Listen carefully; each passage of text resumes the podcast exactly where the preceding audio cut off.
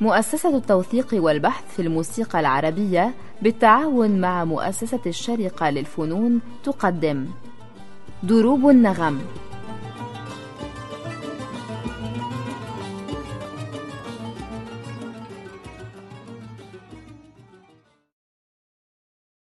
أهلا بكم أعزائي المستمعين في حلقة من حلقات دروب النغم. نواصل فيها الحديث عن العود مع الأستاذ مصطفى سعيد. ومن تركيا طلع الشريف محي الدين حيدر. الشريف محي الدين حيدر هو برضو يعني إشكالية في حد ذاته. معروف عند الناس إنه هو اللي عمل هذه المدرسة اللي اهتمت بالاستعراض التقني والكبريسات والشغل التقنية العالية الاستعراض التقني. اللي عرف بعدين باسم المدرسة العراقية. هو درس في العراق فترة طويلة وتسجيلاته مع كولومبيا في كتير منها من هذه القصص. استعراض تقني جدا. وهو بيقول إن هو بدأ يعزف كان بيعزف تشيلو وبعدين عزف عود وراح درس في العراق وبينسب له المدرسة الحديثة في عزف العود اللي تبعها ناس في العراق وفي تركيا على حد سواء. وبره العراق وتركيا دلوقتي هي منتشرة جدا. أبرز طلاب أو مريدي الشريف محي الدين هو كان جميل ومنير بشير الأخوين وسلمان شكر وغيرهم كثير وشريف محي الدين هو كده حاجة زي ميستيريوس كده أشبه ما يكون بسيد درويش عند عازفي العود. وهو لما يكون بيقسم تسمع منه تقسيم حلو مقام بيتناوله صح وبيقسم حلو قوي. مثلا ممكن نسمع تقسيم عشاق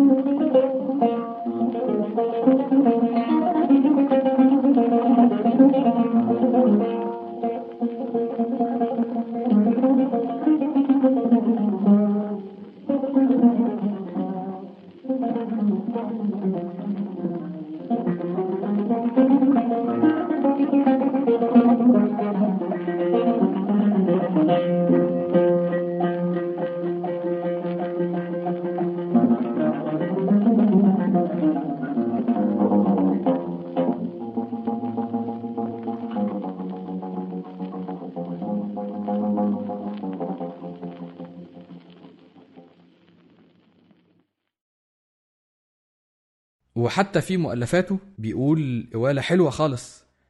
مثلا في السماعي نفسه العشاق بتاعه اللي هو الوش التاني بتاع التقسيمة برضه سماعي قوي سماعي كويس مؤلف جميل. فهو مش خارج من عباية المقام أبدا. أقصد هو جواها ما خرجش منها مش ناكر للنظام المقامي أبدا. نسمع السماع العشاق. يلا.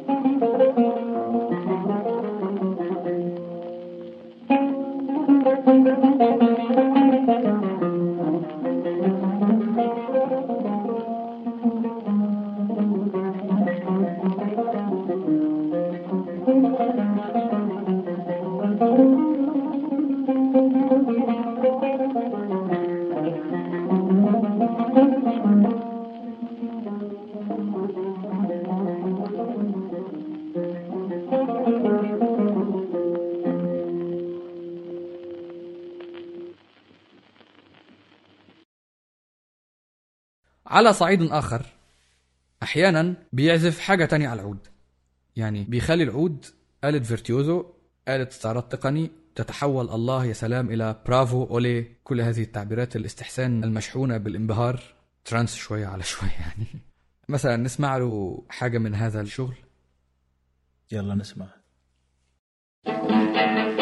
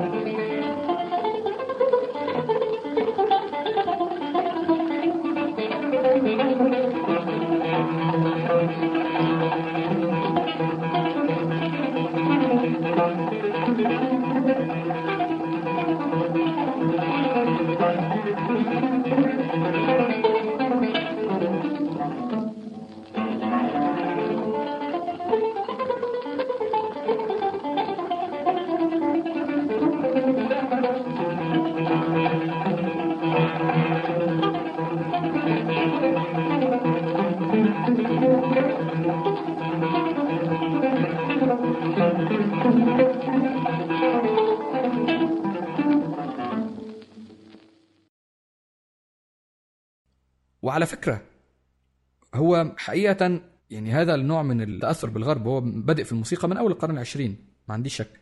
وحتى في العود في ناس جربوا يعملوا كده موازاة شريف محي الدين يمكن ما سمعوش عن بعض أو يمكن سمعوا زي رياض السنباطي أو زي فريد غصن وغيره. جربوا يعزفوا مقطوعات للجيتار على العود ومش عارف إيه و... ومؤلفات و double stroke وحوارات.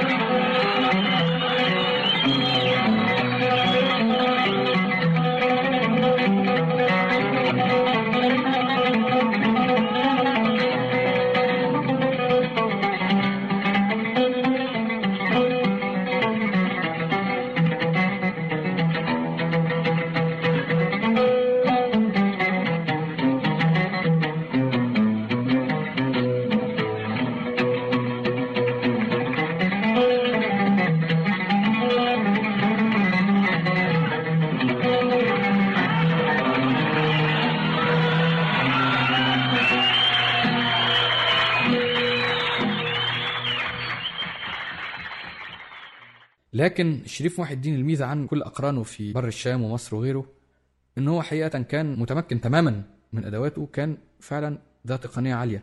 فعشان كده هو الأكثر انتشارا وذيوعا وعمل الموضوع ده يعني بإخلاص بقى مسألة إنه هل له داعي ملوش داعي دي مسألة يعني محط نقاش وكل واحد له فيها رأي. ما ينفعش إن هو يهمل. لكن هو خلى العود يعزف بشكل استعراضي تقني بحت خارج تماما عن سياق النظام النغمي المقامي. نصل أعزائي المستمعين إلى ختام حلقتنا اليوم من دروب النغم عن العود مع الأستاذ مصطفى سعيد ونواصل الحديث في الحلقات القادمة. قدم لكم الحلقة فاضل التركي. دروب النغم.